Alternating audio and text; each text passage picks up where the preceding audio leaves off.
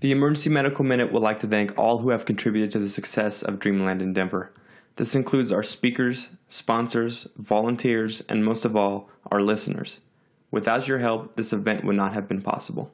If you would like to donate money to the Emergency Medical Minute and other organizations combating the opioid crisis, such as the Colorado Consortium and the Harm Reduction Action Center, go to our website at emergencymedicalminute.com.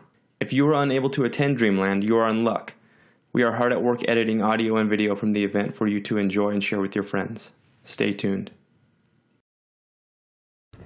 Testing sibilance. Okay, I'm working. So today I have a tale of mathematics, pottery, lice, and black death. So I'm going to weave all this stuff together. So first of all, uh, the Black Death. Um, so the plague, as you may have heard it called before.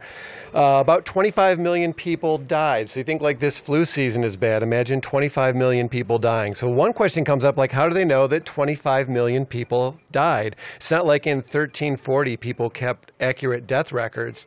Um, so one of the mechanisms they used to determine this number was they'd go in Old England and they'd dig um, one meter square holes in front of churches and old homes, and they'd look at the pottery. So with different time frames, there's different styles of pottery. So you have this really thick pottery, you know, before 1300, then thinner pottery in different kinds of clay and colors.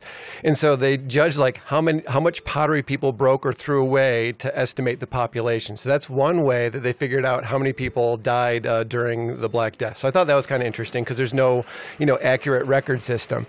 Um, so then the question comes up. Well, I, I remember always learning about you know, people would have um, like a flea would bite them, they'd get the plague, then a flea would bite a rat, then the rat would be infested with the plague, then it would spread from there. So it was this rodent related transmission.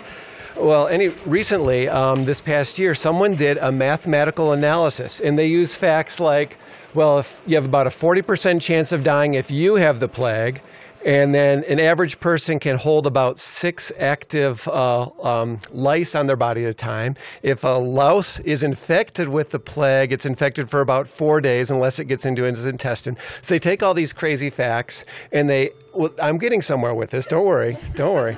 Um, and then they mix it all together and they determine like how many people would actually die based on these sort of known variables. And as it turns out, it's not really possible for 25 million people to die based on the theory that you know, human transmits it to uh, lice, lice to rodent, rodent back to lice, back to human.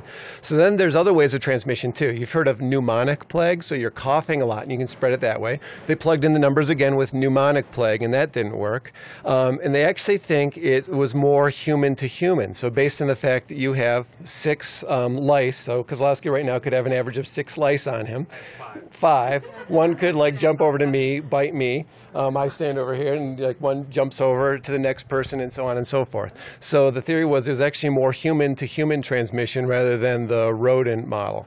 So anyway, I like all this stuff with history that proves that we are wrong with all of our thoughts of it was always um, lice related and it was you know um, terribly uh, you know terrible disease. So, anyway, I just like to tie in pottery, different people thinking with mathematics, um, and lice. And there's also a poem that was written. Um, it sucked me first, and now it sucks thee. And this is not like pornographic or anything. This was written by a 13th century poet.